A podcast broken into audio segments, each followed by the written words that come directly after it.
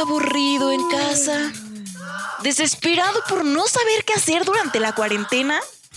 Prepárate porque durante la siguiente hora llevaremos el mundo de los videojuegos hasta tus oídos con Playground, el podcast oficial de 13 Juegos MX.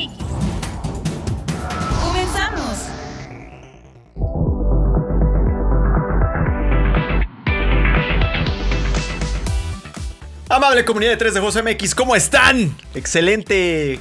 ¿Cuándo sale esto? ¿Jueves? ¿Viernes? ¿Qué día, mi bombico? El jueves y el, el sábado sale en video. Ay, con razón siempre me confundo, cabrón. Es que a veces lo veo, a veces no, porque yo digo, bueno, pues yo estoy ahí, güey, yo estuve ahí, güey. o sea, ya para qué, cabrón. Pero bueno, lo veo que sale el jueves, lo veo que sale el viernes. Encantado de estar con ustedes el día que nos estén escuchando, si es el año 2035. Qué bueno que ya pasó todo este relajo. Feliz de darle la bienvenida a mi buen Juanemcito hermoso. ¿Cómo estás, mi buen Juanem? Cuéntanos la historia Bien, de esa camisa que traes puesta hoy.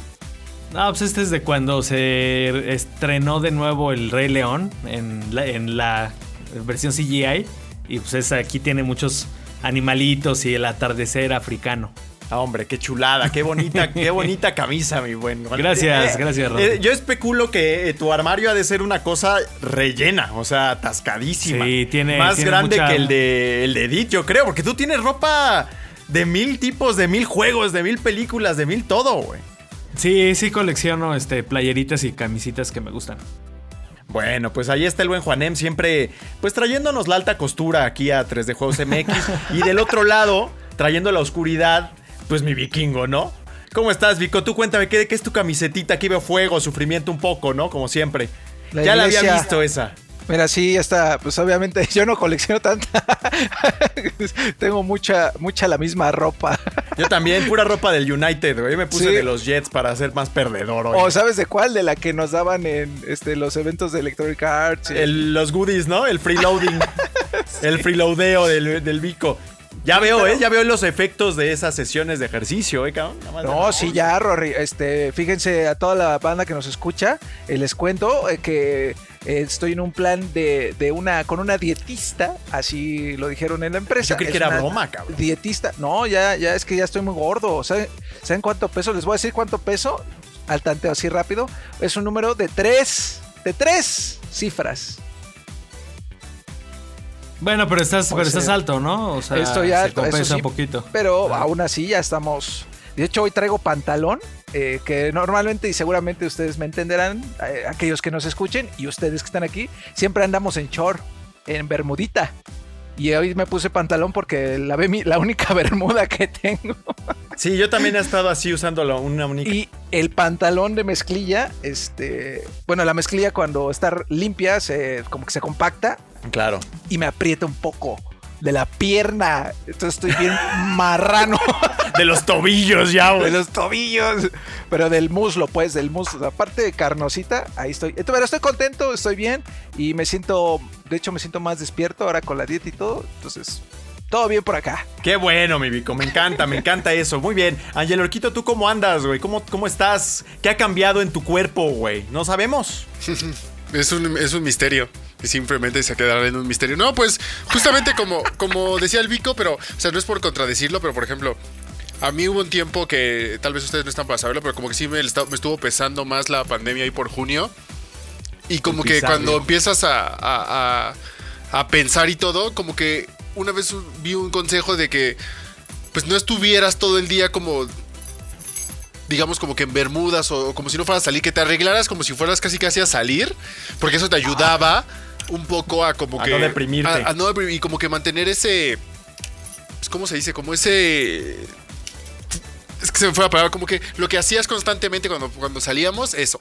O sea, se me fue la palabra. ¿Sabes cuál es el tema ahorita? Que hace tanto calor, cabrón, que ya ni ganas dan, pero sí es cierto, man. O sea, yo creo que ese- eso, eso ayuda porque simplemente igual, o sea, como el pico de repente, pues sí, o sea, si hay días que dices, sabes hoy me da flojera, pero hay veces como que, como que te acostumbras a que te dé flojera siempre y ya se hace la bola y de ahí como que ya es más difícil salir, pero pues fuera de eso, pues todo bien.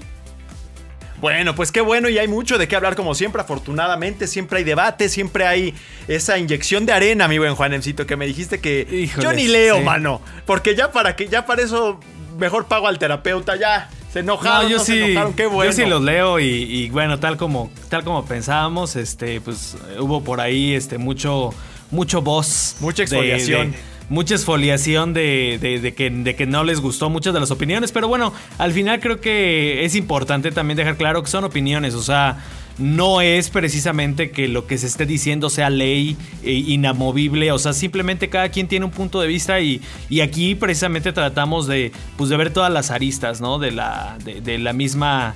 De, de- de un mismo tema, pues sin importar lo que nos digan, o sea, que se dicen, ah, que, que ya les pagaron, o que los maletines, o que lo que sea, bueno, eso no, creo que no va a cambiar este, pues la opinión que tiene cada Es que los quien juegos ya son política, mi Juan, es lo que te decía, es pues, política eh, ya, güey. Está Triste, mal, o ¿eh? sea, es- está triste porque, porque no, o sea, pues es algo como también para divertirnos, para sentirnos bien. Pero pues bueno, o sea, eh, es- eso sí creo que hay que dejarlo también muy claro. Aquí en Playground cada quien seguirá teniendo este, su opinión y cada quien es completamente libre de que le guste o no. O sea, eso es, eso ahora sí que, que- La que es, es- el- de mi es lo más importante, de- ¿no?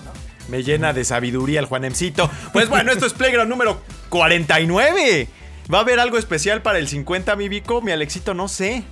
El Alex, según yo, estaba haciendo un pastel. Va a hacernos Va a salir pastel. desnudo el Alex. El Vamos a ver va- a Angel Orco. No, no es cierto, Angel Orco.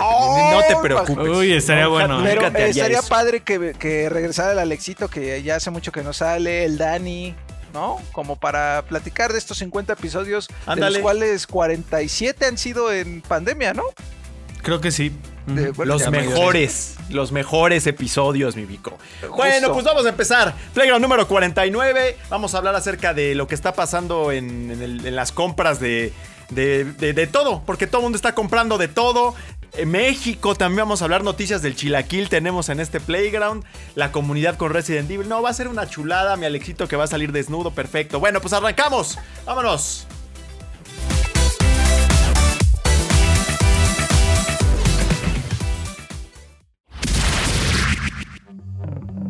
Los temas más relevantes de la industria del videojuego están aquí. En la opinión de la semana. Anteriormente hemos hablado de algunos datos globales de ventas de consolas y videojuegos, pero ¿cuál es el panorama en México? Esta semana en la opinión traemos a la mesa información de un estudio de The Competitive Intelligence Unit que le dio una ventaja a Xbox sobre el resto de las consolas en 2020. También hablamos de la compra de Evo por parte de PlayStation. ¿Será que siga la guerra de billetazos?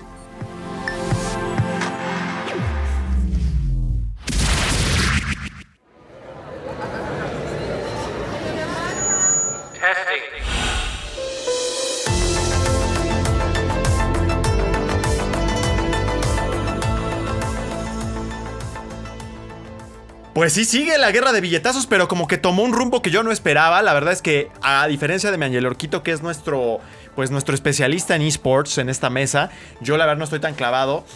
Lo que sí he notado es que están produciendo un montón de lana, tan es así que te agrego ahí, mi Juanemcito, un aderezo. Salió que la FIFA el año pasado generó más dinero por concepto de esports y videojuegos y licenciamiento que por concepto de fútbol. ¿Por qué? Pues porque no hubo fútbol y no hubo fútbol con gente por un buen rato. Entonces fue un muy mal año, pero lo positivo fue que los esports jugaron ahí un rol eh, muy importante para la FIFA y lo están impulsando. Y entonces eso hace que este panorama de compras de parte de PlayStation que se fue a comprar Evo y también eh, Xbox que también sacó la billetera para comprar una página que yo no conocía, pero que también la compraron, Smash GG, pues tenga mucho más sentido, ¿no? Angel, voy a ir primero con Angelito para que nos diga qué está pasando, mi Angel Orco, qué está pasando ahí con, con los billetazos de plataformas de, pues de, de esports.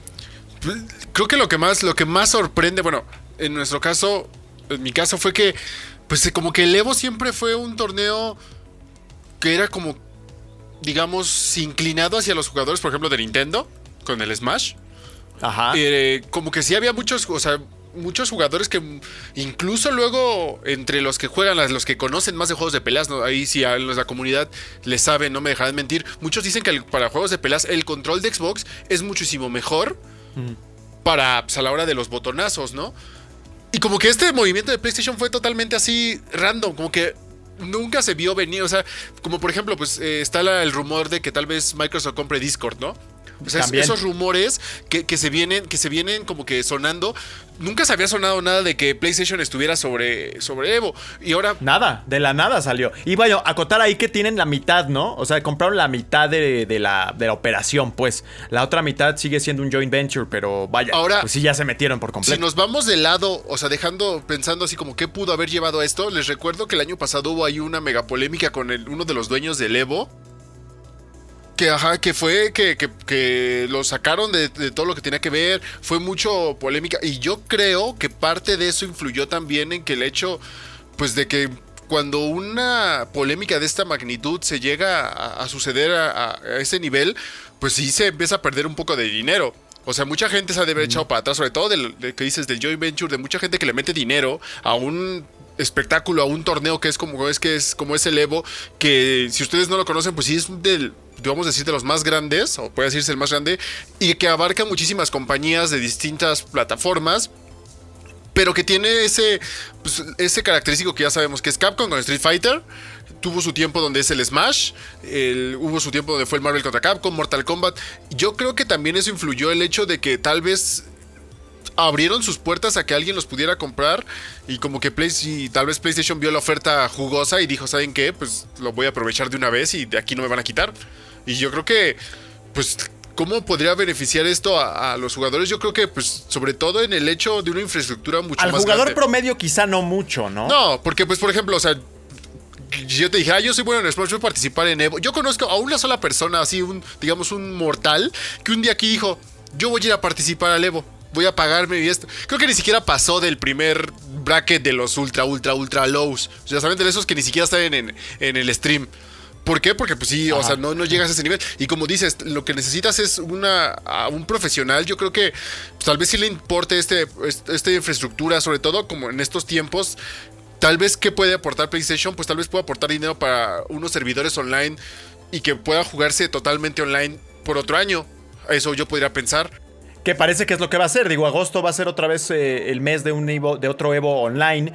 Y también, pues no olvidar que el año pasado fue el que demostró en su máxima potencia eh, la capacidad que tienen los esports para, para consagrarse como una forma de entretenimiento de masas, ¿no? Porque todas las ligas de profesionales de deportes, incluyendo las automotrices como la F1, se volcaron sobre los esports. En México tuvimos experimentos también interesantes ahí en teleabierta y demás. Entonces, quizá también fue el detonante para decir esto es lo que no solamente es el presente, sino es todavía más el futuro y hay que redoblar esfuerzos. Acotar ahí, mi Juanemcito, nada más que una cosa es Smash GG, que viene siendo esta plataforma o esta herramienta de organización de torneos y que no nada más, a pesar de su nombre, no nada más está asociada a Smash Bros. y a Nintendo, sino que también sirve como de lienzo para otro tipo de competencias de otros juegos. Es, es una plataforma, es una herramienta para organizar tus torneos y Evo es un torneo como tal, no es un evento. Entonces hay una pequeña distinción que existe ahí, ¿no, mi buen Juanemcito? Sí, eh, de- sí, definitivamente. Además de que Evo, bueno, tiene eh, los eventos que se celebraban en Estados Unidos y también tiene la vertiente de Japón. Ahí por el tema de Japón, bueno, pues Sony es una marca este, japonesa. Digo, no sé si tenga mucho que ver, pero bueno, ahí está. También creo que ahí es importante mencionar que este, Sony quizá en lo que ya venía coqueteando con, con Evo es de que ellos eh, por mucho tiempo también han estado como auspiciando la Capcom Cup. De hecho, yo recuerdo que cuando todavía celebraban PlayStation Experience, era como la mitad del evento de PlayStation Experience y también era este, ese, ese evento de esports de la Capcom Cup, como las finales o algo así, que eran patrocinadas por PlayStation y todo eso.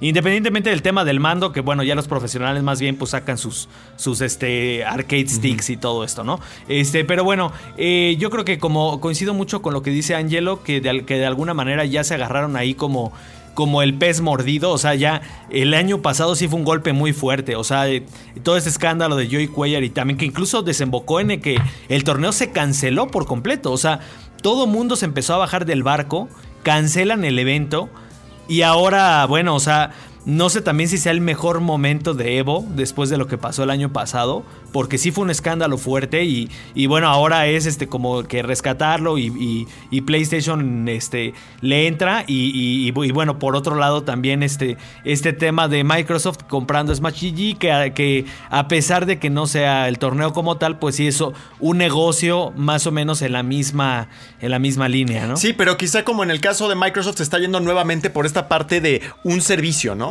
De comprar algo con el potencial de volverse un servicio, convertirlo en una app. Creo que la, app que existe no es muy sustentable. La plataforma tenía sus problemas de servidores. eh, incluso había por ahí el, el rumor de que llegaran a cerrar. Ahora con la compra de Microsoft, bueno, pues se salvan de esta situación y podrían eh, expandirse e integrarse de lleno en esta super mega plataforma que va a terminar siendo Xbox. Y si llegan a comprar Discord, pues teniendo Discord y teniendo Xbox Network, porque ahora ya se llama Network, y teniendo Game Pass y teniendo Smash GG para hacer tus torneos y demás. La cosa aquí, mi buen vikingo, es que también está la sombra de Mixer, ¿no? Y el hecho de que, pues lo que compre Microsoft a veces lo mate, ¿no? ¿Cómo ves ese, ese escenario del futuro como Doctor Strange de que también valga calzón aquí?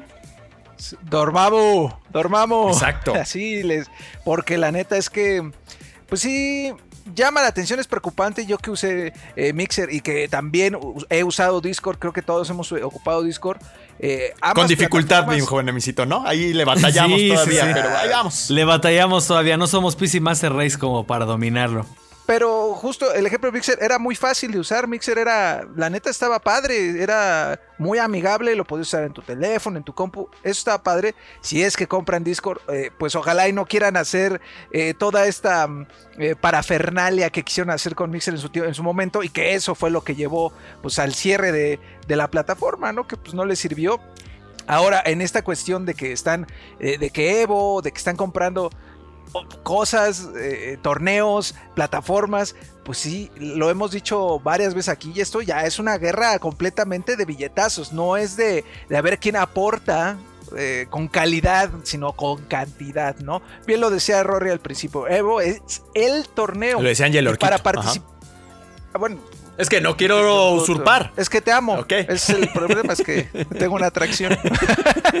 pero eh, es el torneo y para participar, pues claro que puedes participar, pero vaya que necesitas un nivel, ¿no? Entonces aquí con la otra plataforma lo que a mí se me ocurre y inmediatamente viene a mi cabeza es que van a acercar esta posibilidad de hacer torneos a la, a la banda, ¿no? Porque pues Xbox y Xbox, ya sabes.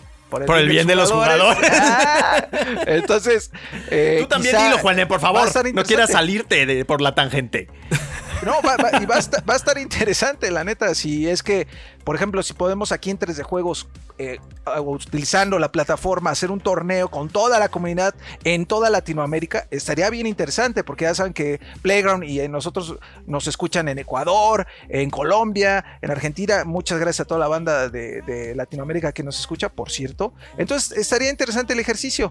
Ahora bien, habrá que ver qué es lo que realmente están planeando. Si lo de Discord termina siendo verdad, si lo, lo es convierten en otra cosa, lo utilizan, no lo utilizan. Este, ¿Qué, qué están planeando, Juan? Mete la mano ahí en la bolsita Está, del conejo. eh, eh, es- está raro porque pues Skype también es otro de los ejemplos ahí de que compraron Ah, y sí, yo siento cierto. que Skype siento que Skype sí se debilitó. Yo recuerdo como que como que antes Skype como que era cuando empezaba todo esto de las videollamadas y todo eso. Bueno, de hecho Messenger eh, a lo mejor unos van a decir qué es eso. Bueno, algunos nos, nos tocó crecer ahí con Messenger. Messenger se convirtió en Skype. Entonces, ¿qué va a pasar ahorita con Discord si lo llegan a comprar? Y digo, medio aquí juntando ya los dos Se va a temas. volver Skype Discord Gaming. Se, va se va a se va a integrar a una marca ya de Microsoft como Skype o como Microsoft Teams, que ahorita ha sido el, el este, pues uno de los refugios de trabajo en la pandemia, o, qué va a pasar, ¿no? O sea, está, está interesante, pero bueno, eh, definitivamente Discord se- tendría que ver con toda esta área de gaming. Y, y- y, pues sí, a lo mejor integrarlo, pues eh, a- a- algo que me gusta ahí de, de esto de Discord es de que es un, es un, es como multiplataforma, ¿no? Y, y ahora con esta tendencia de, de poner Game Pass en todos lados y que esté integrado a tu consola, a tu móvil, a Windows, a todo, pues bueno, es como esta, como este canal multiplataforma para, para que toda la gente que, sin importar dónde esté jugando, pues estén ahí en ese mismo, en ese mismo canal. Yo creo que también puede ir ahí también por, por este tema multiplataforma, lo atractivo que le pueda parecer a Microsoft pues para comprar redondear esto. ahí, a- a Yelorquito, preguntarte sobre, porque obviamente vienen las incógnitas. En el caso de Evo, bueno, pues igual hubo como una publicación y ya no figuran ciertos juegos. Y entonces es la incógnita de, bueno, Sony va a sacar los juegos que sean como que su competencia, va a dejar otros. Nintendo salió y dijo, no, seguimos considerando a Evo una opción. Y también Smash GG, pues bueno, puede haber, o sea. ¿Qué tan real es este tema de afiliaciones donde ciertos juegos ya no puedan estar en este, en este tipo de plataformas o de eventos porque ahora son de Microsoft y son de Sony, que son como que el escenario horrible, ¿no? De este tipo de, de- de cosas, ¿no? La hipótesis fea. Pues yo creo que también eso dependerá mucho de cómo lo vean los jugadores, porque pues queramos o no, la comunidad tóxica pues va a decir, ah, yo no quiero estar en un, oh, yo soy Super Nintendo, yo no quiero estar en un... Pero que ellos los quiten, no, digamos. yo creo que más bien, yo creo que ellos, o sea, Sony va a dejar la puerta abierta a que casi casi, ok, Nintendo, si quieres venir y tener tu juego, va. O sea, yo creo que va a estar, porque al final de cuentas, pues es como les dije, o sea, es un estandarte, o sea, si totalmente Evo era Smash, o sea, quitarlo, y Juanem no me dejará mentir, cuando quitaron, este, creo que fue el año pasado, cuando quitan una versión de, del Smash, creo que fue el Meleo, no sé cuál fue el que quitaron, la gente se puso bien loca. Y era una versión de un juego viejo. Imagínate que totalmente les diga, ¿sabes qué? Vamos a quitar, ya no va a haber Smash en el Evo. No, pues o sea, yo creo que perderían mucho de eso, porque Sí, o sea, tienen un montón de juegos, pero al final de cuentas la final de Smash, junto con la de Street Fighter, y creo que en su tiempo la de Marvel contra Capcom 3, era de las más vistas en el Evo. Y eran así que la gente iba y estaba ahí pendiente y todo. Aunque no supieras, era grato ver. Yo creo que el problema también va a venir si neta Sony como que se cierra y dice, no saben qué, no, o hacen algo. Porque en ese caso yo creo que Nintendo diría, ah, sí, pues entonces vamos a hacer nuestro, nuestro- como el torneo que ya tienen, que tienen un torneo de Smash, pero ahora sí totalmente grande, o sea, mucho más grande tal vez. Pues sería la única opción que yo vería, pero yo... Porque sí, en, en- en Evo también tienes Killer No, Instinct, pierden. ¿no? Que es de Xbox, ¿no? Sí, pierden más de lo que ganan, yo digo, si empiezan a cerrar Claro. puertas, porque, porque ya no es el torneo de todo, sino ya nada más a el torneo de lo que te corresponde o de lo que puedes meter. Y no, o sea, yo creo que, yo creo que ahí incluso PlayStation lo inteligente, a pesar de que tenga patrocinios y loguitos y lo que puedan jugar en Play lo hagan, a pesar de ese tipo como de, de activaciones muy relacionadas con la marca, yo creo que sí le conviene incluso manejarlo como un negocio por separado, o sea, como este es punto y aparte de, a pesar de que sea mío, es punto y aparte y sí tengo el patrocinio y todo, pero pues, es, es- es otro rollo. Es que ¿no? movimientos tuvimos por ahí, digo, de PlayStation también tuvimos lo de Jay Raymond, que se están armando por ahí con un nuevo estudio y una, un nueva, una nueva IP.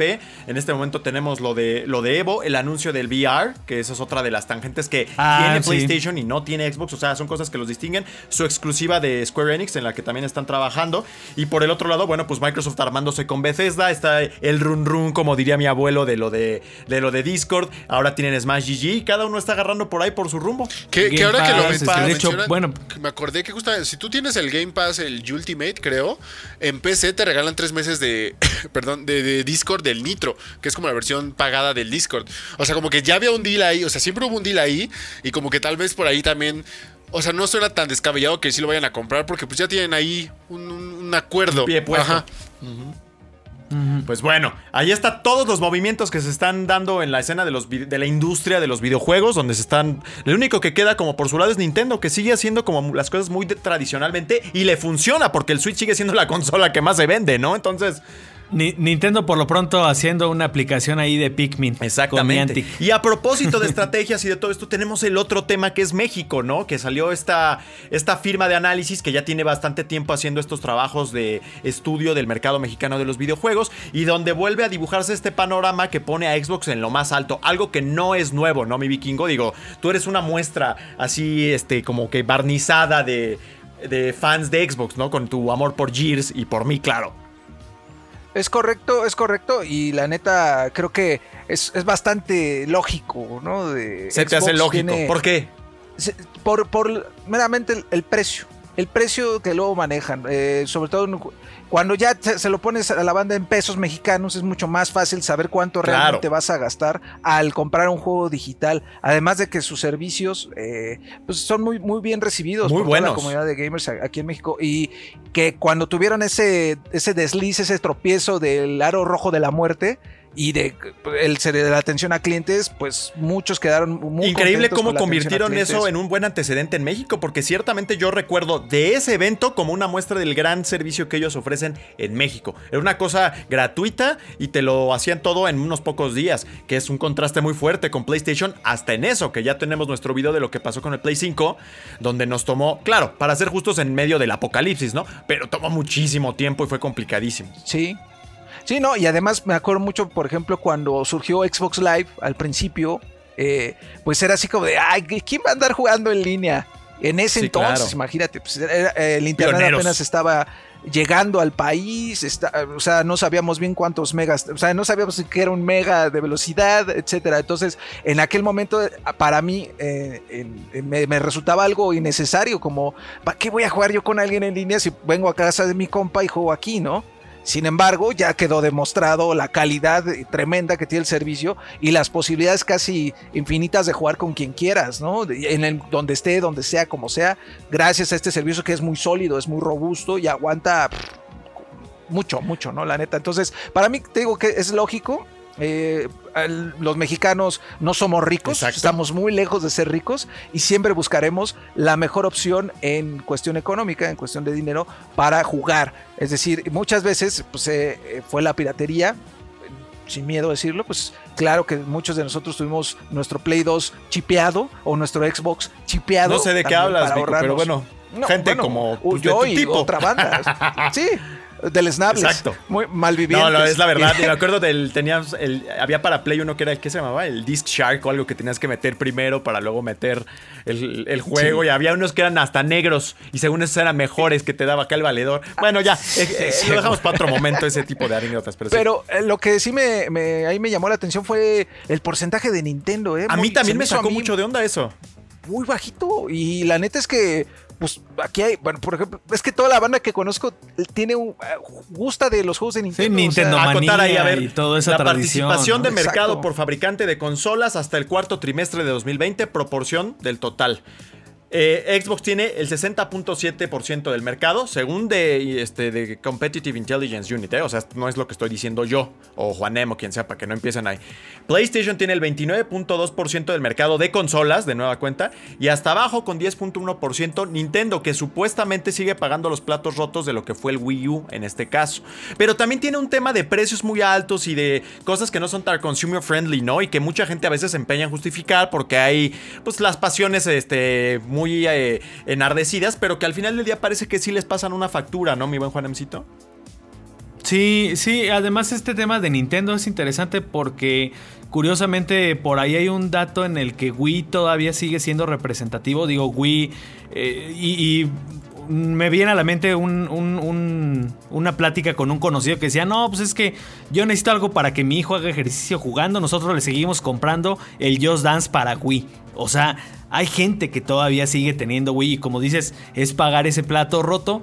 Yo creo que esto, esto finalmente también puede ser que el coletazo venga después. Ahorita eh, Switch está siendo un fenómeno a nivel global y yo creo que con opciones, por ejemplo, como Switch Lite y, y- que luego en las promos por ahí de buen fin y eso, a lo mejor sí está siendo la opción más conveniente en cuanto a la consola más barata. Yo creo que si bien en este momento no vemos ese, ese crecimiento, sí puede ser que, que el coletazo venga para después. Ojo también aquí que algo, algo interesante que yo veo es de que, de que los, los datos de esta firma no solo están considerando como も como lo que está pasando actualmente o que mucha gente juegue solo en las consolas más nuevas, ¿no? Yo creo que, eh, por ejemplo, el, tema de la participación de, eh, de- Xbox en este porcentaje tan alto para ellos, pues tiene que ver con, con una tradición que se remonta al 360 y que mucha gente sigue consumiendo Xbox 360, Xbox One, o sea, yo lo puedo ver incluso en un contexto local, o sea, yo soy de una ciudad pequeña en provincia y- y, bueno, los lugares en los que yo he vivido en provincia, eh, en su momento a lo mejor sí eran los localitos que te rentaban un play con los juegos ahí, piratas, no piratas, como sea. Pero actualmente tú ves todos esos locales porque las arcades ya se murieron como Claro. tal. Tú ves los, los localitos estos como café internet, pero dedicados a gaming. Lo que tienen son Xbox, o sea, no ves consolas de otras, no ves controles de otros. Y creo que eso también se debe en gran medida como a las franquicias que le han entrado al ADN al mexicano. Y sí, el fenómeno Gears of War es, es muy interesante en este tema. O sea, yo veo los café, lo- es- esos como café internet dedicados a gaming aquí en la localidad.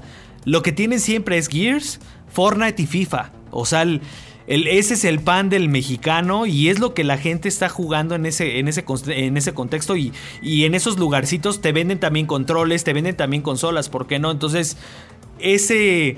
eh, no es lo que vamos a ver en las tiendas o en las grandes cadenas, a lo mejor que sí, que sí, a lo mejor hay un stand muy bonito de Nintendo, de PlayStation, no, o sea, creo que lo que está dando este resultado pues son todos esos localitos y todo ese mercadito local que pues finalmente ahí está la preferencia del, del usuario. Y ojo, que todavía yo siento que estos datos no están muy impactados por el fenómeno Game Pass.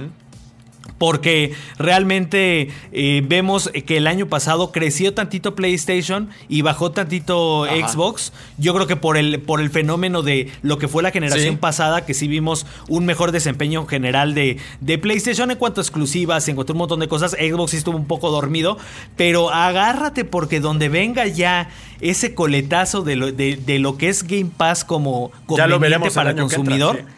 Yo siento que ahí este número, lejos de la tendencia del año pasado, Va a crecer en, Play, en Xbox y va a decrecer en PlayStation. Va a crecer, eh, va a crecer ex- Xbox y, y bueno, yo creo que a nivel mundial sí vamos a ver un crecimiento de Xbox impresionante y, y yo creo que Xbox también lo platicaba con un amigo esta semana.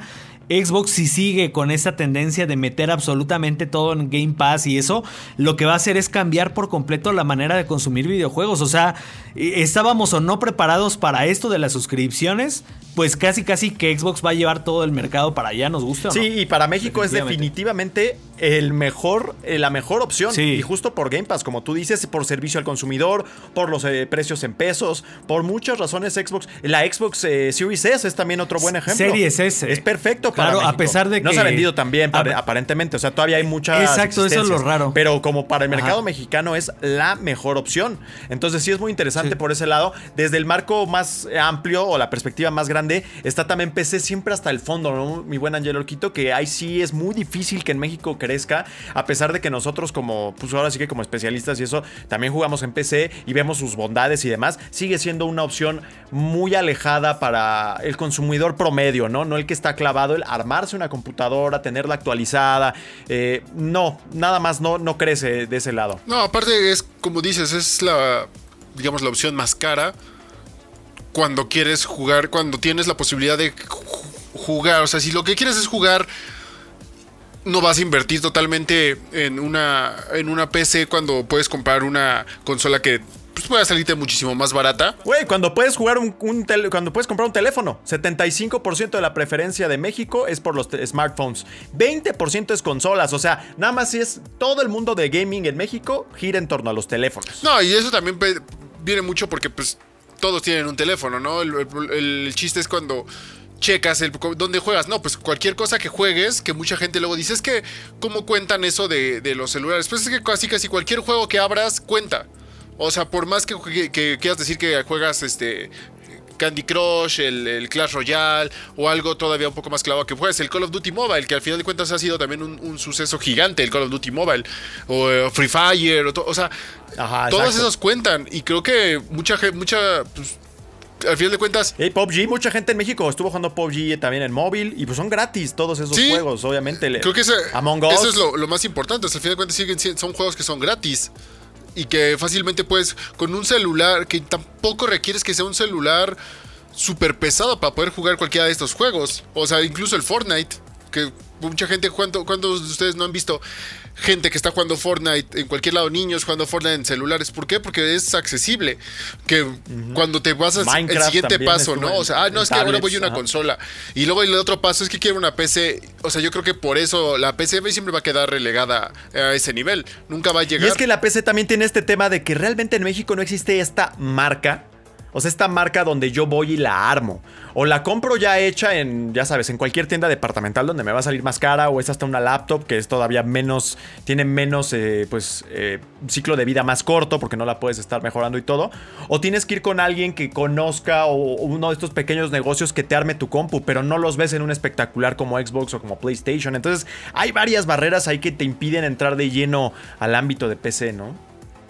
Y también, y también yo siento que un tema, ahí está el tema también como generacional, porque yo lo veo y digo, para nada representativa mi encuesta, pero yo por ejemplo lo veo con los sobrinos así pequeños o eso, ya no sueñan con una consola de videojuegos, sueñan con tener un mejor teléfono que el que ya tienen y, y- y el papá lo único que hace es va al Oxxo, les compra, perdón, es ahí por mencionar la- una marca concreta de una tienda. Bueno, van a la tiendita de la Los esquina, subsidios, Juanem. compran su, No le gustan al cabecita. compran su, este, ya patrocínanos Oxxo.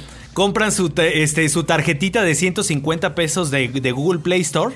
Y, y con eso los niños felices ahí comprando su pase, sus eh, tan- skins, tan- sus eh, tan moneditas. solo allá en Marabatío, que también voy a menudo, tengo por ahí, pues es casi yo un familiar, a Tito le mando un saludo. Él juega en teléfono y juega PES en teléfono. Y se sabe todo lo que hay que saber sobre Pro Evolution Soccer en teléfono y Call of Duty Mobile. Y hasta compró como unos guantecitos que parecen como de billar, mi Vico. Y pero que son Uf, especiales para... para- jugar en el teléfono. Y accesorios de esos Oh, que es para que apriete los botones. O sea, tú, es como una extensión de control, pero para el teléfono. Ese es todo este submundo de la gente que juega en teléfono y que es muchísima. Incluso los esports de, de móviles, el, el crecimiento que han tenido en la región. O sea, en la región posiblemente incluso ni siquiera los esports el- son esports de, de computadora o de consolas. o- los esports son de móviles. O sea, de verdad que, por ejemplo, la, la, la- la penetración que ha tenido en el mercado Garena, incluso con su propio Clash Royale también por ahí. plataforma de, de streaming y todo eso es es de verdad un- algo que, que yo creo que nosotros nosotros por ejemplo a lo que nos dedicamos aquí en 3 de juegos o sea es- este, esta cobertura amplia de la industria yo creo que es realmente una fracción miniatura de, de lo que realmente está pasando en, en- en la región, que es, es todo este tema del- de los juegos para móviles. Y también otra cosa, volviendo al tema de la superioridad de Xbox, es la cobertura que le ha hecho Microsoft a México, ¿no? Con eventos, todos los eventos que han hecho aquí, lo de la casa, que ya ni me acordaba cuando hicieron como que la, La casa, casa de Xbox. Xbox. los Inside Xbox que han hecho desde México, o sea, y que han traído a los peces gordos, o sea, al propio Phil Spencer, eh, o sea, A mi amigo Roth. esa- mi amigo eh, Roth. Rod Ferguson. En fin, o sea, la verdad es que han hecho la tarea con el mercado mexicano en todos los frentes y eso es. eh, eh, explica muy claramente por qué son el líder en el mercado nacional. Con todo y que el, el- el evento de lanzamiento de, de Xbox Series haya dejado por ahí mucho que, que desear, ¿no? Sí, así Sí, es. se sintió ahí bien, bien de élite porque fue ahí en Santa Fe, ¿no? Su, y además, bueno, o sea, su que prendieron ahí el Xbox, ese gigante. Que Sí, pero que realmente como que se, o sea, es, ese evento yo creo que, que como que el problema fue como que se estuvo como que hypeando mucho en redes Y- y, y sabiendo que Xbox ya había hecho revelaciones desde México y eventos importantes desde México, yo creo que hubo como una percepción de que iba a ser algo similar a cuando fue FanFest, a cuando fue XO y a la mera hora sí fue como un evento nada más como muy local, con personalidades reconocidas del medio a nivel muy local y cosas así. Yo creo que eso también como que causó por ahí confusión. Pero bueno, al margen de eso, Xbox sigue haciendo como pues varias campañas ahí como que en redes sociales, como que involucran a la región y como que sí se sigue viendo como que esa comunicación como que muy directa al consumidor. Y digo, vuelvo a lo mismo, ahora con, con esta oferta tan atractiva que es Game Pass, o sea, yo creo que tienen todo para volverse a comer otra vez el mercado. Total y absolutamente. Total y absolutamente. Y además, hasta como remate, por ejemplo, tú ves la Xbox Series X, la Xbox Series S, el control es el mismo control, ¿no? Y uno de los fuertes que trae Play es el DualSense. Pero nadie lo puede probar, y menos en un año de pandemia, porque no puedes estar yendo ahí a agarrar una cosa una plaza. Tocar cosas públicas, Entonces, hasta con, con un poco de fortuna en ese tema de estrategias y de cosas. El VR también es una cosa que para México pues está muy lejos porque realmente implica un gasto adicional a una consola y es una vertiente que no para México está muy lejana, ¿no? Entonces, sí son estrategias muy diferentes y lo cierto es que la de Xbox ha sido extraordinariamente compatible con el mercado mexicano y lo siguen haciendo muy bien, ¿no? Entonces, bueno, son, son diferentes estrategias. ¿Qué pasó, mi Vico? Eh, ah, ah, ah, oye, nada más para que la banda que nos escucha se dé una idea de cuánto, de este número del- de, gamers, cuántos Ah, gamers también. hay en México. Ese creo que es importante ahí señalar que según esta, esta encuesta, eh, son, somos 72.3 millones de videojugadores en México o personas que se consideran videojugadoras. Eh, de esos 72, pues bueno, los porcentajes que ya, de los que estuvimos hablando. Y ¿no? generando 75 32 mil millones de pesos en 2020. Que ese es otro dato interesante porque ah, la pandemia ha sido muy dura con México. Ha sido muy dura con México. Pero también, también la pandemia ha dejado este, cifras ahí en la que ha incrementado también a, a nivel regional el número de horas que pasa. Sí, la claro, pero digamos a lo que voy es como. Tú esperarías que, por ejemplo, países que han dado más beneficios o más soporte a gente que se quedó o que cerró su empresa o que cerró. Pues sí, digas, bueno, yo no sigo, sigo sin tener problemas para comer, compró un juego. Pero en México mucha gente se quedó sin trabajo por completo.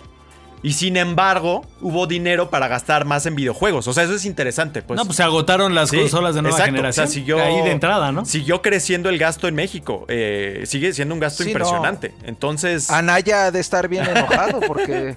Va a estar, pero sí, ese cuate ha de estar bien Y, enojado, ¿eh? y no tenemos datos, digo, estaría muy interesante conocer cuántos suscriptores, por ejemplo, hay de, de Game Pass Sí, en México. sí, sí. Yo creo que el número sería muy alto. Sería buenísimo Abarcas saber tanto, tanto a la generación pasada como a la actual. Pues sí, entonces, pues bueno, muy interesante lo que hace aquí de Competitive Intelligence Unit dándonos estos datos, eh, porque sí nos ponen a, a, pues a entender, te permiten entender mejor por qué las cosas se mueven como se mueven en México y por qué, y también a las compañías yo creo que, que han de tener tus- sus propios estudios y todo, pues les permitiría tal vez modificar un poco sus estrategias para, para funcionar de una mejor manera. Pero bueno, Angelo Orquito, ¿algo que agregar ahí?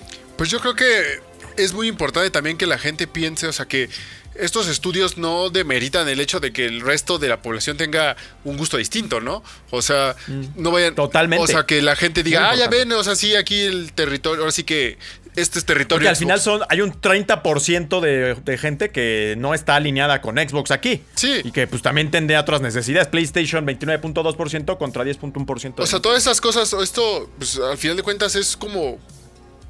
No influye en nada de que la gente, de que tu gusto sea malo o bueno. O sea, al final de cuentas, la gente que compró su Xbox, la gente que compró su Switch, la gente que compró su. La gente que compró los tres, al final de cuentas sigue siendo un número de en esto. Y creo que lo más importante, al final de cuentas, es que lo disfruten. O sea, que no, no vayan a caer en el simple hecho de menospreciar al de al lado por. Porque yo soy 60%. Ajá, exacto. Yo creo que fuera de eso, pues Bueno. todo, todo, todo está bien. Todo chévere. Bueno, No, y, ade- y además considerar que, que la gente aquí, otro dato importante es de que la gente gasta en promedio 6.300 pesos por adquisición de consolas. Eso también nos está hablando de que, de que uh, si la opción es Series S como de nueva generación, pero también el mercado todavía que se va a seguir moviendo de consolas de, de generación pasada, por ejemplo, todos esos bundles que salen en buen fin de un Play 4 con 8 juegos, un, un Xbox One con, con este, también con 10 juegos, este, y con Game Pass y todo eso, o, o el Switch Lite, la opción como más barata. O sea, creo que esas consolas, muchas veces de generación pasada, cuando acaba de entrar la otra generación, siguen siendo, pues, si no es el, el mercado más poderoso, sí uno de los más importantes como representativos en la región, ¿no? O sea, mucha gente sigue jugando en consolas de generación pasada cuando ya ha llegado la, la siguiente. y va a seguir aquí también- por un buen rato, porque todavía en México es Sí. una fracción muy, muy chiquita la que está ya en PlayStation 5 y Xbox Series. Ahí también está. No, y luego imagínate, por ejemplo, el, 5%. el ecosistema ex- el ecosistema Xbox, por ejemplo, pues tienes toda esta, esta compatibilidad pues en las dos plataformas. En el caso de PlayStation también ahorita Está lo de que van no a cerrar esa- las tiendas de PlayStation 3 y PlayStation Está también ese, está ese tema, pero aún así, eh, la mayoría de los juegos que siguen moviendo ahorita siguen siendo Que ese es el otro tema. entonces, también. Bueno, sí, ¿no? ya, ya vamos a dejarlo porque si no, no acabamos. Pero, pues sí, ahorita ya tienes tu Xbox Series S, pero en 10 años igual cierran la tienda de eso, ¿no? O sea, no- hay como unas otras variables. Ese podemos tratarlo la Sí. próxima semana, lo de las tiendas, porque está, está clavadón ahí también. Bueno, vamos para a echarle seguir. mucha leña. Vamos a seguir. ¿Qué les parecen estos datos sobre México? Mi Vico se quedó ahí con el Jesus en la boca, no sé si quería decir otra cosa, pero ya. Mi Juanemcito tenía que exponer. ¿Qué otra cosa, mi Vico? Pues nada más rec- recordarle a la banda que en preferencias de la nueva generación 3.4% para Series X, bueno, Xbox Series, y nada más el, el 1.2 para PlayStation 5. O sea, Vienes a guerrear otra vez, Vico. sí, ver, nada más aventar. quería yo alebrestar, alebrestar a la gente de que va ganando Xbox en tu cara. Bueno, sigamos, sigamos, pues. Vámonos.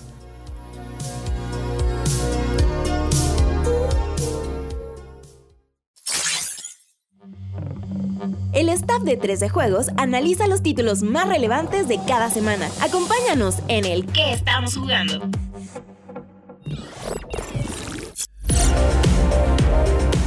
Hacemos escala rápida para revisar un par de juegos que han llamado nuestra atención en días recientes. A más de 15 años de su estreno original, regresamos a Dofus para descubrir qué hay de nuevo en el mundo de los 12 y revelar este MMORPG por turnos a quienes no lo conocen. Y por otro lado, te platicamos sobre las novedades de MLB The Show 21 luego de una interesante entrevista que tuvimos con sus desarrolladores.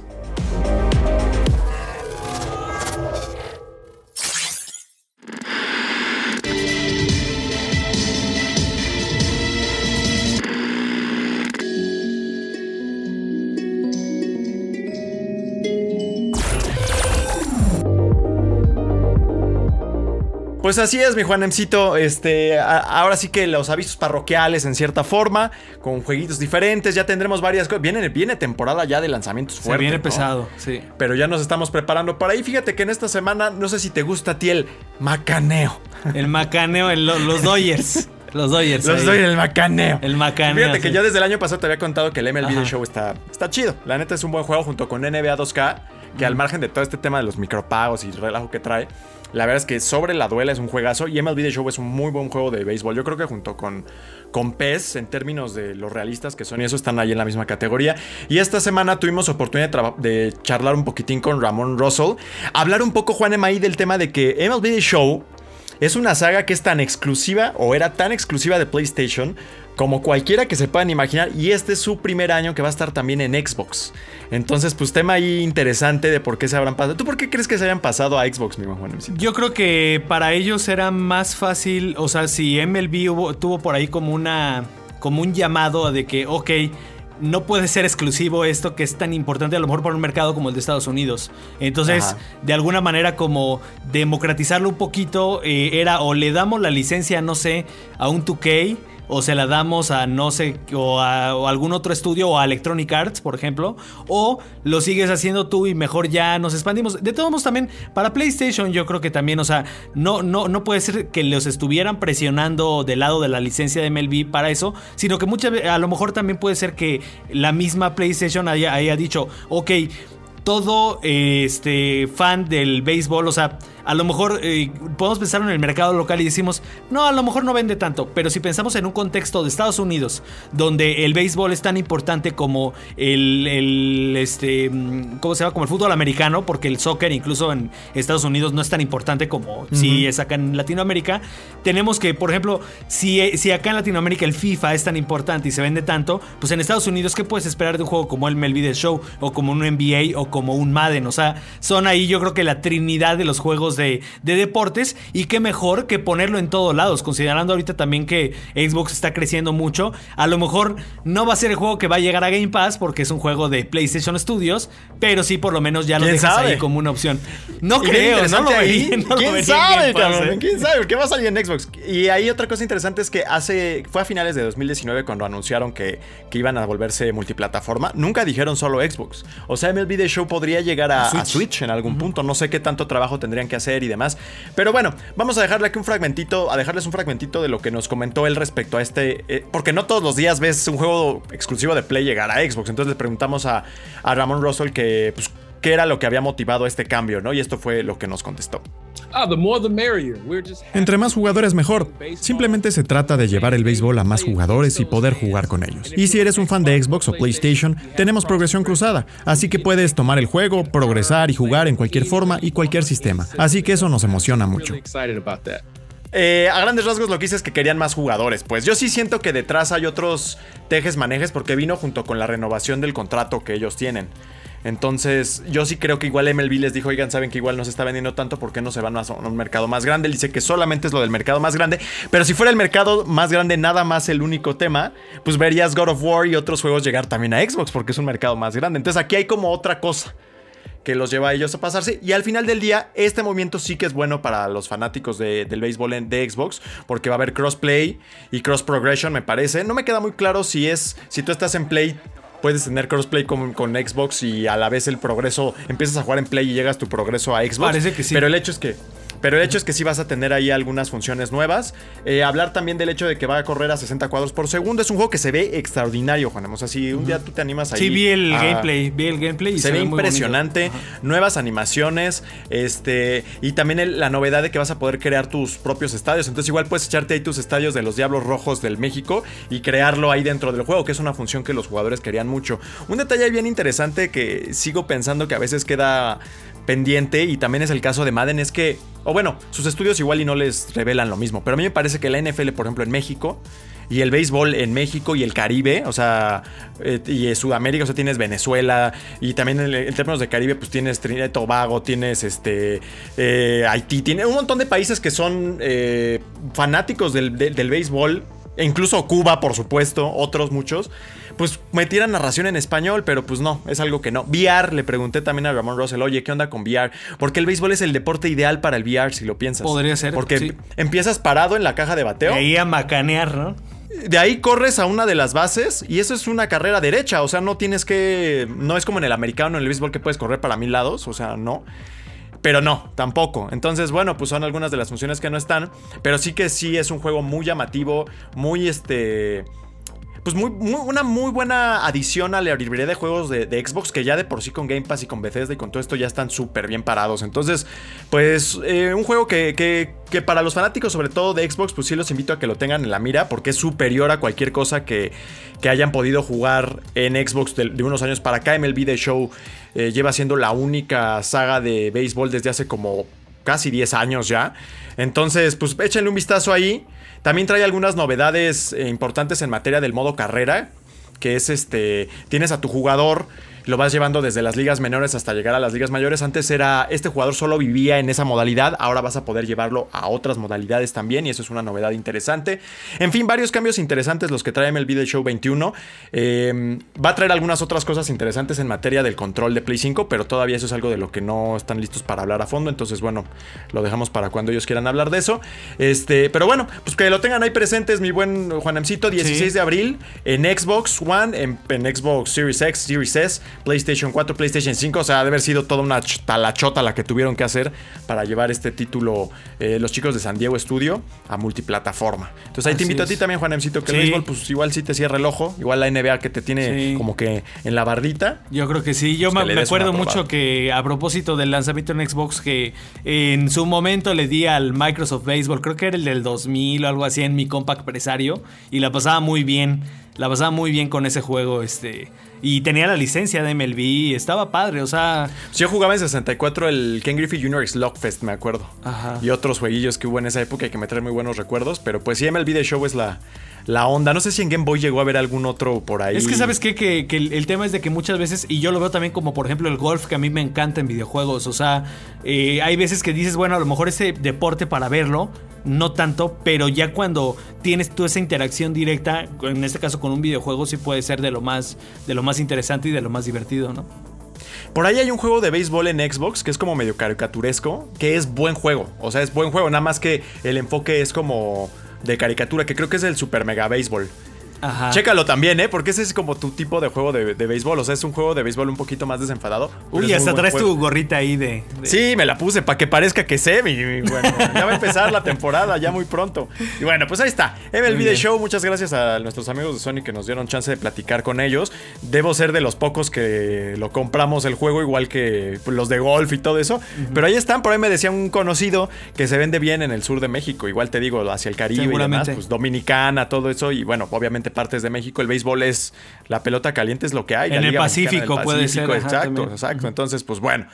Por ahí está eso. Estaría bueno, padre que le metieran a futuro, ¿no? Los, este, las, la Liga es que Mexicana. es eso. Estaría pero no sé, padrísimo. yo siento que venderían más en México si le metieran eso, pero igual Sí. ellos en sus estudios no les revela, porque pues te digo, narración en béisbol eh, en español, hombre, sería fantástico para ti, digo, para Dominicana, para todo el Caribe, para Pacífico, para México, pues, sería fantástico. Pero bueno, A ver qué tal. pues ahí quedan pendientes esas tareas. De todas maneras, el juego se ve fenomenal, con cientos de animaciones nuevas, nuevas texturas nuevas. Otra cosa que le pregunté antes de despedirnos es del tema de la iluminación, del ray tracing, que todavía no lo traen. Que el ray tracing es como que la marca así de la nueva generación ahorita. Pero bueno, en su caso todavía no lo trae. Es un juego que no tiene duela ni tiene. Entonces, igual y no le podría sacar tanto provecho. Y también fue año de pandemia. En los bueno. cascos, a lo mejor, ¿no? Se me En los ocurre. cascos, es que en serio, igual y nada más, eh, porque cuando Las llueve se para. caretas. Ajá. Entonces no es un juego de los de deportes, no es el que más provecho podría sacar quizá el ray tracing, pero bueno, queda ahí como asignatura pendiente. Entonces échale un vistacillo ahí a, a MLB The Show y hablar un poquito de Dofus, mi Juanem, que es un título que él ha estado echando pues unas buenas horas últimamente. Eh, encontrarán muchos contenidos en la página. Es un, es un. Para quienes no lo conozcan, a mí me sorprendió descubrir que es un juego que mucha gente jugó cuando eran, cuando eran niños. Este es un juego que nació casi, incluso antes que World of Warcraft en la escena de los MMORPG. Tiene caricaturas, tiene animes. Tú- por esas épocas, ¿tú qué jugabas, mi buen Juanemcito? Por ahí de 2004, 2005. Yo creo que andaba diableando y todo eso, pero fíjate. ¿En que- serio ya? Sí. Es que tú empezaste en PC, ¿verdad? Empecé, Entonces- ajá, mi copa empresario ahí, Age of Empires, Diablo, todo eso. Uy, pues qué buena onda. Por eso dices que empezaste con Tycoon, ¿no? Eh, sí, este su Tycoon, todo eso. Y a lo mejor en su- si en su momento me hubiera llegado Dofus, y en una de esas sí hubiera sido atractivo. Más bien no sé si era por un tema de que el internet todavía como que era. Pues es que es un juego francés y además Ajá. ese es el otro tema. Es un juego francés. Creo que los servidores en español los tuvo ya tiempo después, pero es un juego que es gratis de descargar. O sea, lo puedes descargar tú ahorita y no tienes que pagar. Y ya después de varias horas y de llegar a ciertos niveles dentro del juego, puedes este. Eh, abonar y tener acceso a otras funciones. Pero es un juego que he estado jugando eh, por temas eh, un poquito de descubrir algunas cosas nuevas dentro, dentro de, nuestras tareas de, de 3D juegos. Y que me ha sorprendido porque es muy accesible. Es un, es un MMORPG por turnos, güey. Que yo la neta asociaba el tema de turnos con otro tipo de... Pues otro tipo de juegos, ¿no? O sea... eh, En Xbox tuvimos hace poco Wasteland, que es uno que es por turnos. Tenemos XCOM, que es otro ejemplo de juego por turnos. Pero no tanto MMORPG y menos que fuera pues con una barrera de acceso tan, tan baja, que es, te digo, un juego gratuito. Entonces por ahí, pues comentarles que lo he estado jugando, que me ha gustado. Es un, es un juego como relajante, porque es un mundo de fantasía medieval, como con toquecitos de anime. Perspectiva isométrica, como Diablo. Pero el hecho de que sea por turnos lo hace muy amigable de jugar. Y corre en un engine que es muy accesible, cualquier computadora lo puede yo creo que soportar. Y te ofrece horas y horas y horas y horas de juego. Entonces, este, pues échenle un vistazo porque ya con, desde 2004 que debutó a la fecha es un mundo de cosas que pueden explorar y hay un par de videitos ahí en la página que pueden echarles un vistazo para que se familiaricen con este título, que no pierden nada porque les digo, lo pueden bajar ahorita y lo corren sin bronca. Ah, y, y supongo que ahorita debe haber pues novedades, ¿no? Ahí hay cosas, este... Exacto, hace, un hace unos días tuvieron, un- hace unos días, hace me parece que ya varios meses tuvieron una expansión de pandas. Este, pero aparte de eso, eh, se han venido renovando. O sea, el juego de como era en 2004 a la fecha ha cambiado mucho en términos de su aspecto. Se ve muy moderno, corre perfectamente. Y están, que ese es un tema aparte, por entrar a la era ya del 3D. Que para ello, o sea, les digo, este tema es, es como si Diablo se volviera 3D, que no sé qué tanto le vendría bien en ese, en ese juego en particular. Pero para efectos de lo que es Dofus, pues sí que es una cosa bien importante. Van a hacer esa transición de isométrico a 3D. Entonces, este, pues sí, sí hay algunas cosas nuevas que pueden explorar. Y ahorita que para muchos todavía hay tiempo, por el tema de estar en la casa y demás, eh, pues es una, es una buena... Pandala es la expansión más reciente que tuvieron eh, estos muchachos de El despertar de Pandala de, Dofus. Entonces es un juego francés, es un juego muy bonito, es un juego relativamente gratuito que ustedes pueden manejar bien ahí si quieren meterle dinero, ¿no?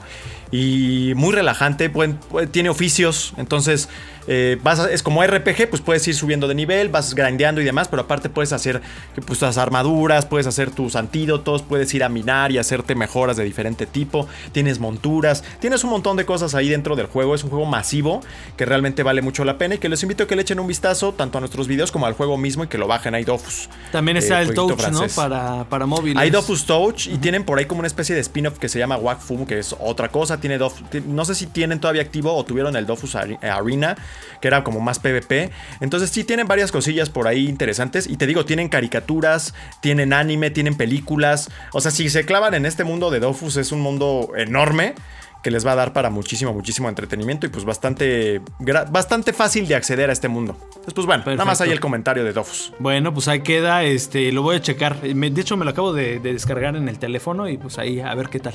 También ver Dofus Touch, nos justo de lo que hablábamos, Sí. de que México pues es como que la plataforma principal, pues también echen un allá. Dofus Touch. Así es. Pues bueno, ya Bueno. con eso pasamos a la voz del pueblo con todo el staff. Vámonos para allá. Muchas gracias chicos, gracias Juanemcito. Seguimos.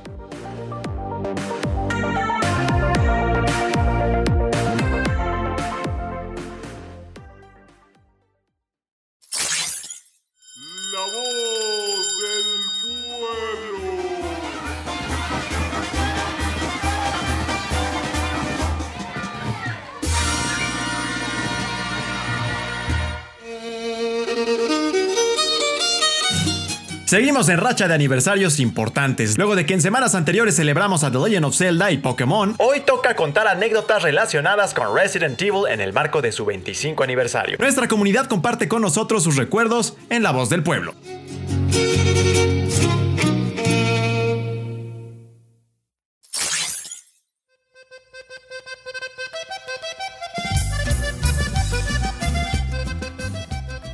Así es, así es, Rory. Ya, ya lo dijiste tú. El Balrog, el Balrog de estas minas. Excelente. Ya, ya, ya lo comentó. Resident Evil cumple 25 años. ¿En qué momento, amigos? ¿En qué momento, queridos? Que se fue la vida y ni nos dimos cuenta, la neta. Y con motivo de este bonito aniversario de terror, pues dijimos, bueno, seguramente es un juego que ha movido el alma, el corazón, la pasión en, en nuestra comunidad. Y justo así fue. Por eso les preguntamos, échense, ¿cuál crees o cuál consideras tú tu mejor anécdota con la franquicia? Eh, pues recordemos que son más de... Son, son mil de juegos, ¿no? La verdad. Entonces, pues ahí la pandilla participó con nosotros. Muchas gracias a todos los que participan Hasta participaste siempre. tú, mi Vico. Sí, justo, justo. Y por ahí también Tony, Tony, hermosísimo Tony Chan. Oye, que como me encanta su sección en el rápido del Tony. ¿eh? Me- Ahí, pero no, me, Es la mejor, es la mejor. me esa. encanta. O sea, no tiene, no sabes cómo la, la repito, porque me divierte mucho. El Tony es muy buena onda. Y la la semana- neta. ¿Quién sabe si en España les guste esa sección? No, no Yo Yo creo. espero no. que sí. No, pues, pues si no, este, pues cotorreen, hombre. Pero es cotorreo, ajá, es cotorreo. Está, chistoso. Sí, a mí la neta te digo, es muy cotorro y le mandamos un saludo que de hecho también comentó ahí a, a un, a un- Siempre es que Tony sabe de todo, por eso lo amo. Y bueno, bueno, bueno, no le demos más vuelta, vamos a empezar con eh, eh, Angelito, por favor, léete ahí el comentario de mi amigo, que podría ser yo, eh, de otro universo, o del Rodoverso. Oye, pero en su foto que sale ahí como está en una balsa o tiene un brazo gigante. está en una o- traja, ¿no? No sé. Está en una traja, Órale. sí, Sí, está. dándole con todo. Eh, pues vamos con Rodrigo Martínez, que es arroba roy-moonlight29, que nos dice, espero que alcancen a leerlo, ya viste que sí. Resident Evil es sin duda mi franquicia favorita. Recuerdo que cuando salió el 4 lo estaba jugando pirata en mi PlayStation 2 y la copia que tenía no tenía grabado el último capítulo. Típico, me pasó con Recuerdo haber Driver. comprado... Recuerdo haber comprado varias copias, pero en todas tenían el mismo error. Pues vas al mismo lugar, pues claro.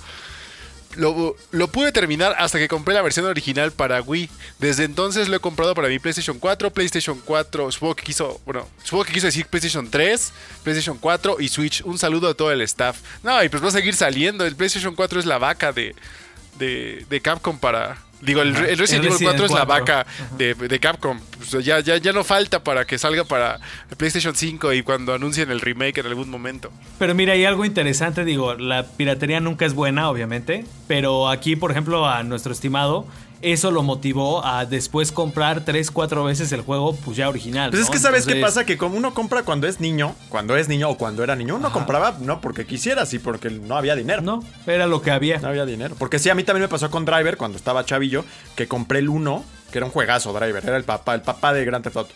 Y nunca traía la parte final y lo compré mil veces. Hasta que encontré el que sí traía la última ciudad, que era creo que Nueva York, o ya no me acuerdo. Entonces, Yo, yo iba y me ponía siempre al brinco. Decía, oye, pues está mal la- tu copia. Me pasó con God of War 2. O sea, dame la buena, es- me estás vendiendo pura basura, güey. bueno, sigamos, pues, sigamos. Siempre ahí. Que sal- saludo especial ahí a Rodrigo que nos acompañó en, el, en, la- en aquella mítica fiesta. de Hace apenas un año, güey. Ya parece que pasaron 10, güey. Hace un año estuvo con nosotros y, y hemos relacionado, hem- hemos tenido ahí buena, buena amistad con muchos de ellos que, Sí. que nos visitaron. Es, es, es bonito. Oye, un año después y 100 mil suscriptores más en YouTube, ¿no? Porque celebramos los 250, ahora somos más de 350. Gracias a todos, por cierto. Gracias. Eh, ahí síguete, Juanen, con Soco Dreams. Soco, Soco, que también este, no, me, no, no se me hace extraño el, el, el nickname, ya, ya ha estado por aquí varias veces. Soco Dreams, arroba Soco Dreams dice, mi mejor recuerdo con la franquicia es Resident Evil 5. No porque fuera un gran juego, sino porque su modo cooperativo lo jugaba hasta el cansancio con mi mejor amigo de toda la vida.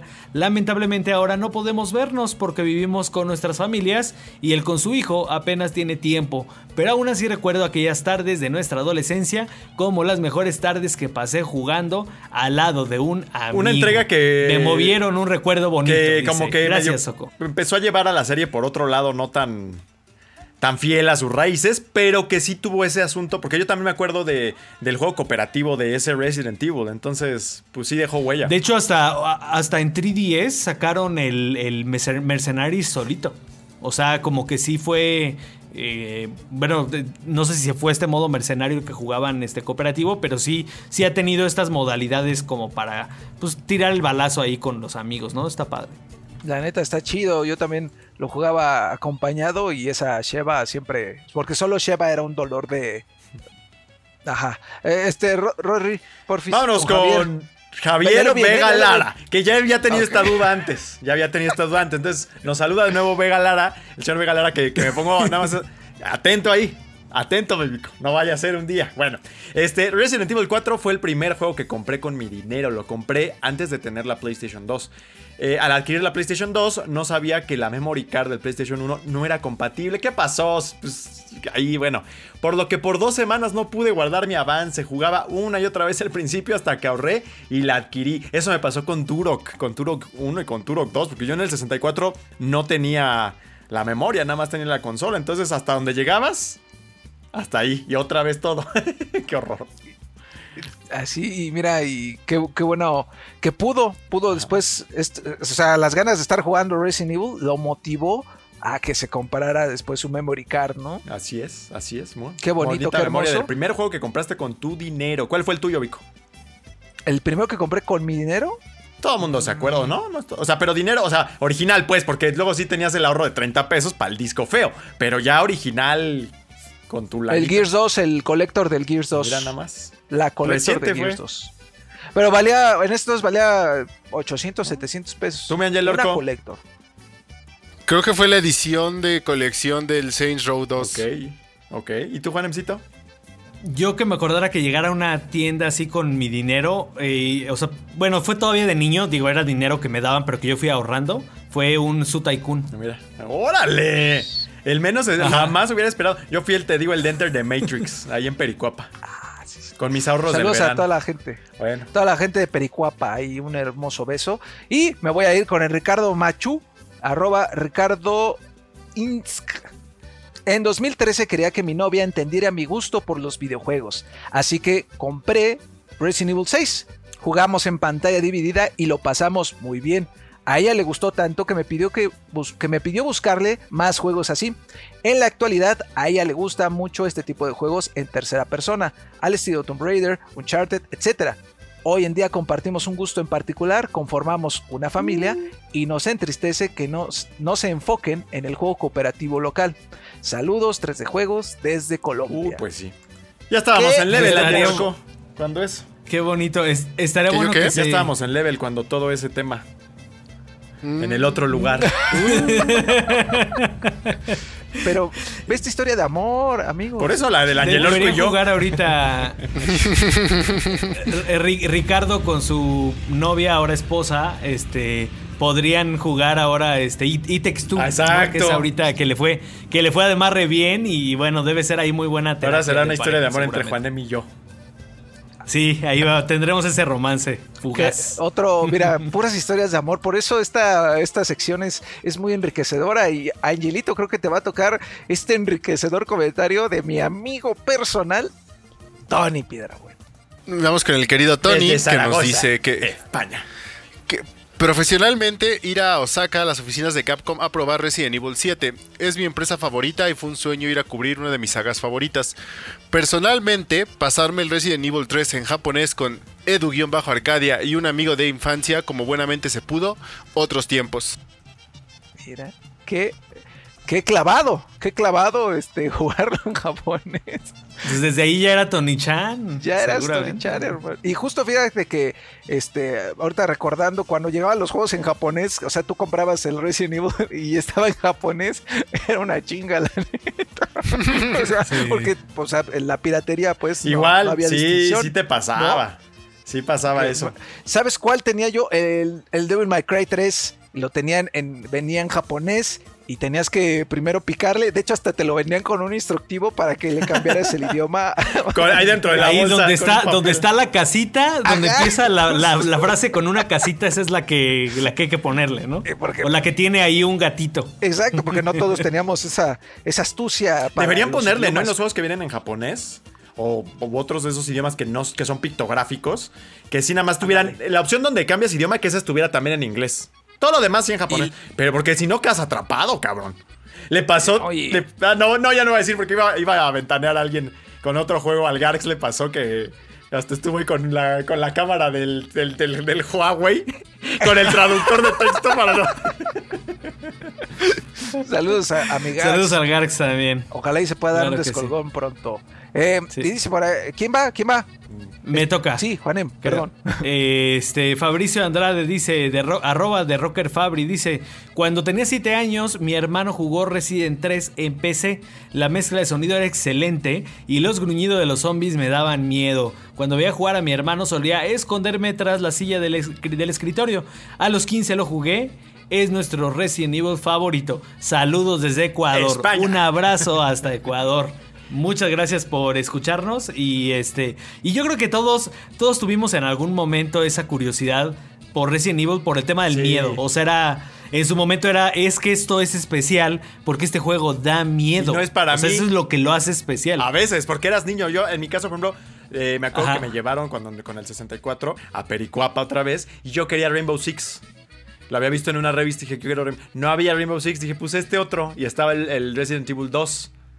Y ahí empezó, este, los periplos empezaron. Los periplos de, de los juegos para Exacto. adultos.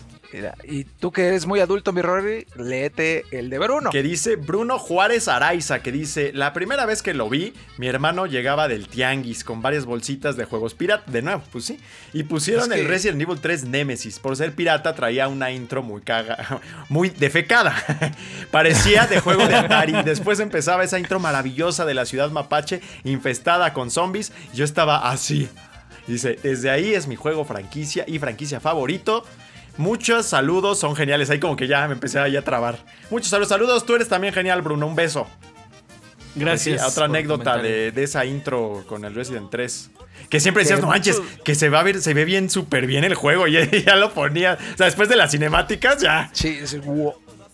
Y que a- de morro a mí este, aventaba, aventamos el control cuando sale el Nemesis, la primera vez que te espanta. Ah, yo nunca pasé Aventamos, de ahí. aventamos el control y apagamos el play. Me acuerdo así de. El susto del perro en la, en la ventana, no sé si era en el 1. El- bueno, el líquido el líquido en la sala de, interrogatorio en el 2. Esa, ah, qué Hijo. pinche sustazo. ¿No te pasaban yo lo que veías los cinemas y decías, no manches, cuando el juego como tal ya se vea como esto? y ahora, pues ya. Sí, no, incluso creo que la. De hecho, de la memoria que todos, bueno, en mi caso. eh, también como que recuerdo es la primera cinemática del Resident cuando sale el primer zombie que te entras al cuarto y está Ah, que se como pone voltea, y se voltea creo que ese es emblema de, pues, de de casi todos los Resident o sea casi casi quien no hay quien ha jugado un Resident y no se piensa en esa escena no se acuerda en algún momento es o sea es como parte ya de la historia. O sea, creo que lo han puesto en, en todo, en playeras, en todo. Creo que hasta fue un momento fue como el logo principal. O sea, un montón de cosas. Es el logo ahorita, sí. hermano, del 25 aniversario. Es, Ah, su pues ahí está. es el logo. Es hasta parte, yo creo que ya de la cultura popular en general. O sea, ya es un icono. Al pensar en videojuegos, sí es, es algo de lo que salta esa escena del zombie volteando. Y para que se acuerden ustedes y sientan lo que sintieron hace tanto tiempo. Y me voy aquí con Azteking, mi amigo personal también Azteking. Cuando mi hermano me pasó la batuta, él jugó del 0 al 3, incluyendo los juegos sin numeración de la saga que salieron en ese tiempo. Recuerdo mucho cómo me desvelaba viéndolo jugar hasta que en mi cumpleaños número 14 me dijo te toca jugar Resident Evil. Ese día me regaló Resident Evil 4, tardé un año en terminarlo, Órale. pero lo logré.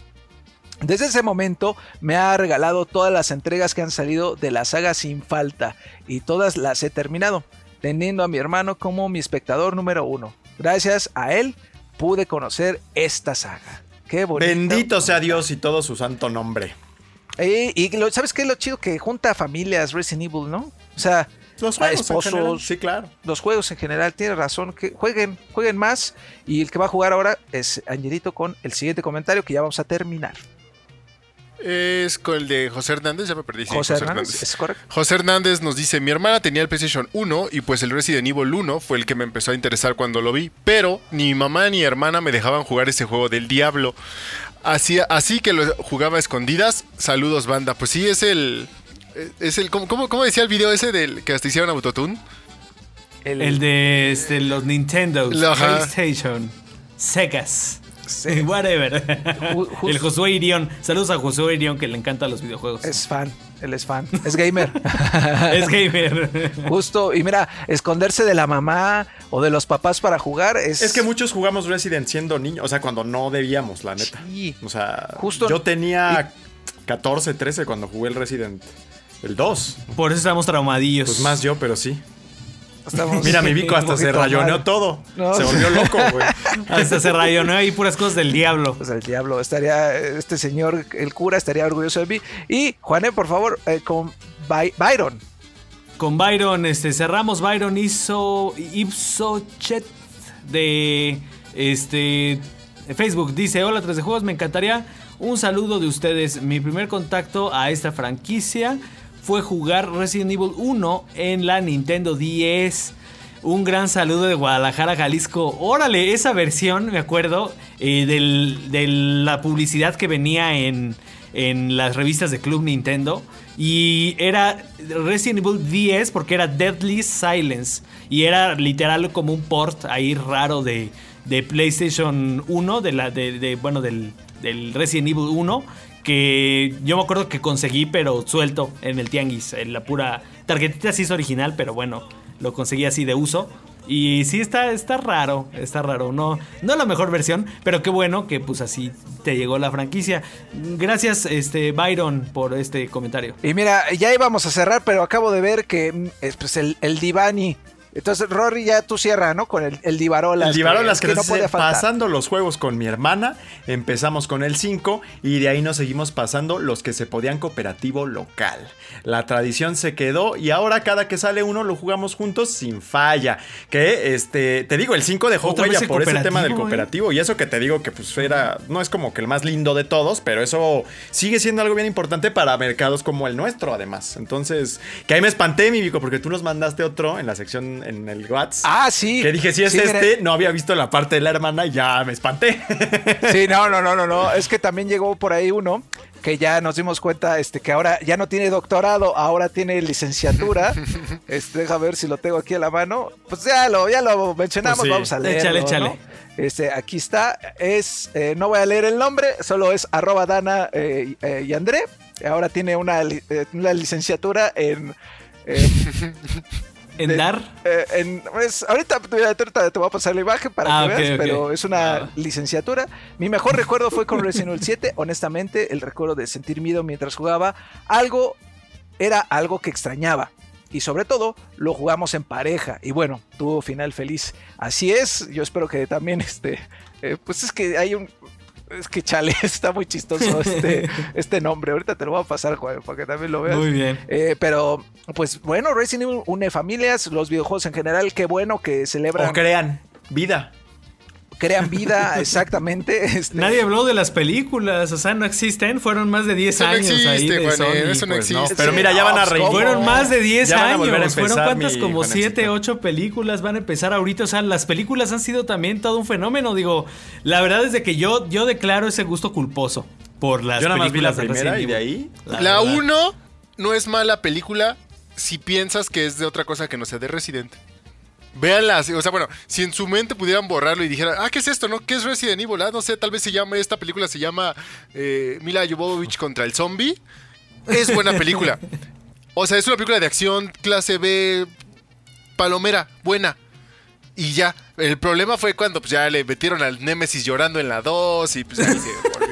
Ya, Sí, ya perdió todo. Y luego ya se empezó a descomponer así, como cual zombie se empezó a caer cacachos así. bien Están feo. buenísimas, o sea, me acuerdo cuando salió la que, cuando empezaba así como todo esto del cine 3D, la de creo que era. Retribution, eh, de verdad también fue así como de que, wow, o sea, este, no sé, yo sí fui muy fan, incluso en una me emocioné porque en el trailer salía alguien jugando en un PlayStation Vita, y yo dije, ah, qué padre. Ahí está el Vico Uy, sacando la sea, ese es colección. el capítulo Wow. final, El creo, ¿no? Es final. Resurrection. Esta me tocó Ah. cubrirla cuando trabajaba en un sitio de cine.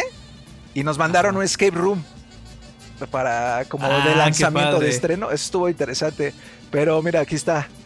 También Pero, son sí. parte del fenómeno del Sí. fenómeno Resident Mira, Evil porque iba- hay iba- muchísima gente que, que les gustan. Y como por ejemplo, o sea, de ahí les va una historia rápida. Yo con, con, con pues, la que es mi novia ahorita, vino a jugar el, el demo del Village. Yo dije, ah, pues es un de- demo de 15. Si lo jugaron, saben que dura como 15 minutos y está, pues es visual. Bueno, casi no lo termina porque le dio un montón de miedo.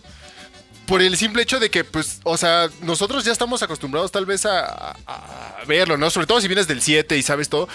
Pero ya cuando ves, hasta como que te esperas y ves como alguien más que tal vez no está tan, eh, tan clavado en los juegos de Resident o que, o sobre todo con el 7, que si no lo jugó, ves como lo están experimentando, dices, no, pues el Village sí se ve bien bueno. O sea, yo me emocioné de ver cómo alguien más lo estaba eh, sufriendo, porque dije, es que sí se ve bien bueno el Village. O sea, como que el hype se me subió a todo porque dije, es que este juego va a estar bien bueno. O sea, yo que, creo que... sí tenga versión de VR, de VR 2. O sea, yo, creo que sí, yo creo que sí. Y yo creo que sí va a ser el. O sea, si no están esperando el, el Village por alguna razón, porque tal vez no les gusta la primera persona y todo, yo creo que sí, de, dense el 7 y van a ver como si va a ser un, un buen Que yo lo buen momento. jugué en el todo 5, porque en Play 5 en estos días y está todo roto, güey. Como que no. El cielo está todo bogeado, quién sabe qué tiene. El 7 en Play 5. Rarísimo. Qué loco. Qué O sea, loco, yo ajá. digo que, que se lo den y que, sobre todo porque este, como que sigue la historia del Resident y pues sobre todo porque está ahí la señora del Bicop, ¿no? Está, es una cosa maravillosa, la neta. Ojalá tengamos playeras, eh, sudaderas, gorritas, pines, todo. de, de Lady eso, el Bico va a tener de esos mousepads 3D. Sí, Ah, mira, claro, me cae que hasta voy a sí. comprar una almohada, de esas almohadas de mona china, pero con así, entonces va a ser una almohadona así gigante de Lady El Dimitrescu. tamaño de dos camas ahí. Sí, justo. Porque, ay, qué cosa tan maravillosa. Pero bueno, amigos, amigos, amigos, hemos llegado al final de esta bonita sección. Muchas gracias a todos los que siempre participan, que siempre comparten sus anécdotas, un poquito de, de su vida personal con los videojuegos, que a nosotros la verdad es que nos da mucho gusto que todos entiendan que, bueno, somos un montón, somos un ejército, una horda de, de videojugadores alrededor del mundo, especialmente en Latinoamérica, y que se sientan acompañados. También eso es parte de esta sección, es uno de los objetivos que tiene, que en esta pandemia no se sientan solos cuando pues de pronto tienen un problemilla, pues ahí está la comunidad, están sus valedores en línea, también ellos pueden ayudar. Y bueno, pasemos pues a la sección más rebajada como de café. Yo creo que yo me despido para estirar mis piernitas antes de otra cosa. Ah, de bueno. una vez, los dejo ahí en el honor. Órale. Porque todavía falta, mi Juanemcito, todavía falta. Entonces, Falta. Ah, sí, yo me falta. despido, los veo la otra te- semana y que besitos ahí a todos. Gracias, Rodri, gracias. Vámonos a lo que sigue. Bye.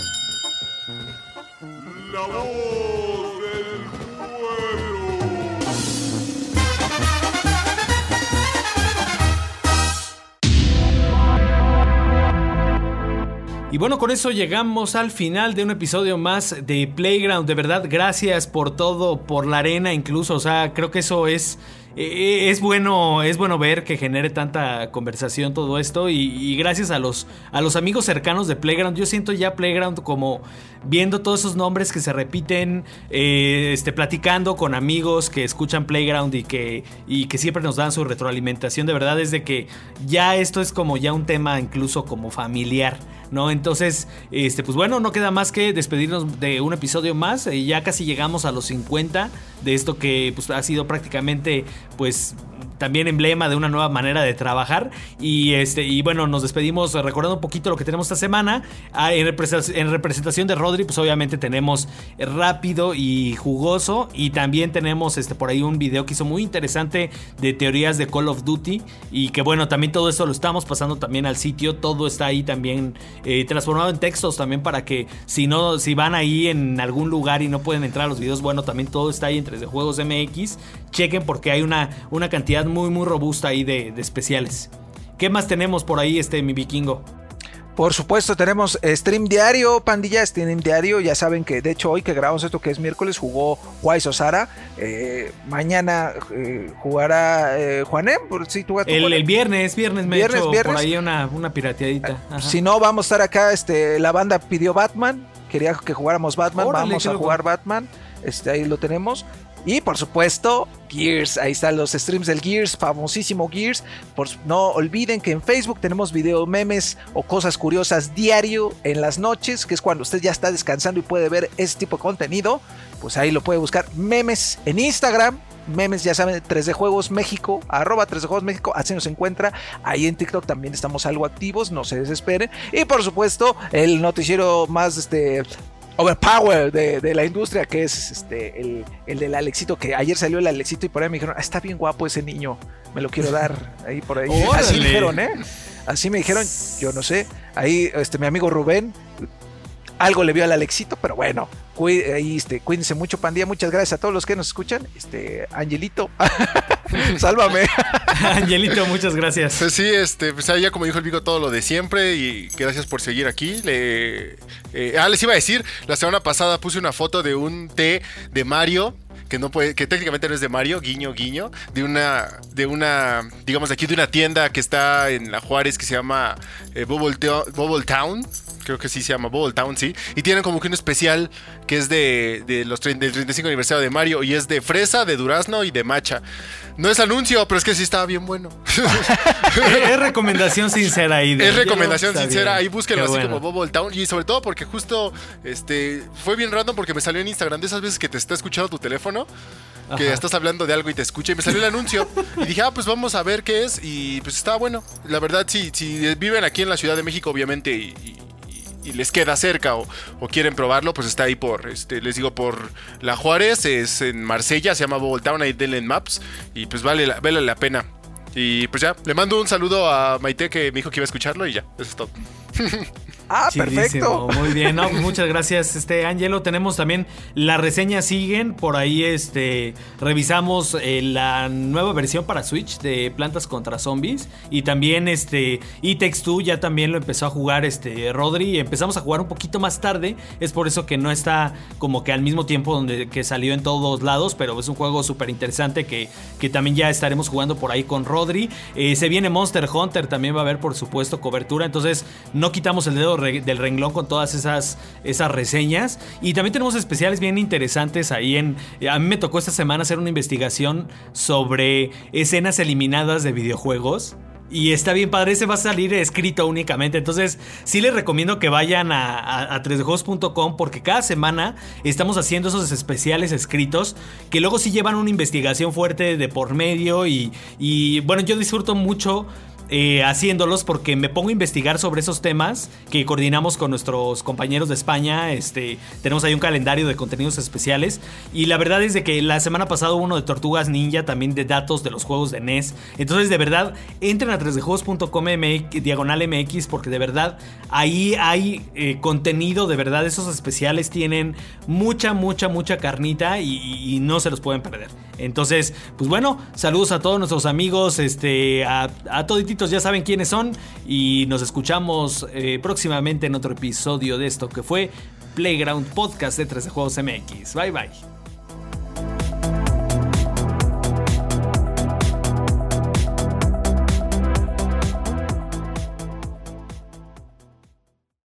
Listo, ahora estás informado, distraído y relajado. Nos vemos en la siguiente edición de Playground, el podcast oficial de 3D Juegos MX. No olvides visitarnos en nuestras redes sociales, así como nuestro canal de YouTube y nuestra página oficial www.3djuegos.com. Hasta la próxima.